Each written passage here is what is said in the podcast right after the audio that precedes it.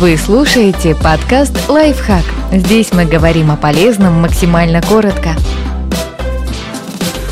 На какую луну лучше стричь волосы? Мнения ученых и астрологов не совпадают, как обычно. Астрологи и даже некоторые парикмахеры уверены, что день стрижки напрямую влияет на результат. По их мнению, разные фазы лунного цикла могут как улучшить состояние волос, так и испортить прическу. Чтобы после стрижки волосы росли быстрее, нужно записываться к мастеру только при растущей луне. Если же хочется сохранить короткую прическу и укладку как можно дольше, то нужно планировать визит на убывающую фазу. Но наука с этим не согласна.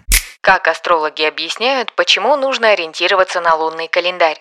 Астрологи считают, что растущая луна стимулирует все к росту и развитию, поэтому это идеальное время для окрашивания и стрижек. А вот на убывающую все замедляется, поэтому лучше не экспериментировать. Также считается, что в дни вокруг полнолуния люди более импульсивны и склонны к необдуманным решениям, а вот новолуние идеально для свежего старта.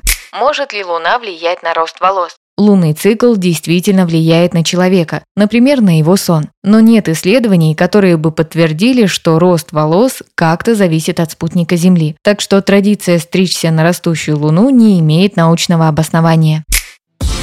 Подписывайтесь на подкаст «Лайфхак» на всех удобных платформах. Ставьте ему лайки и звездочки. Оставляйте комментарии.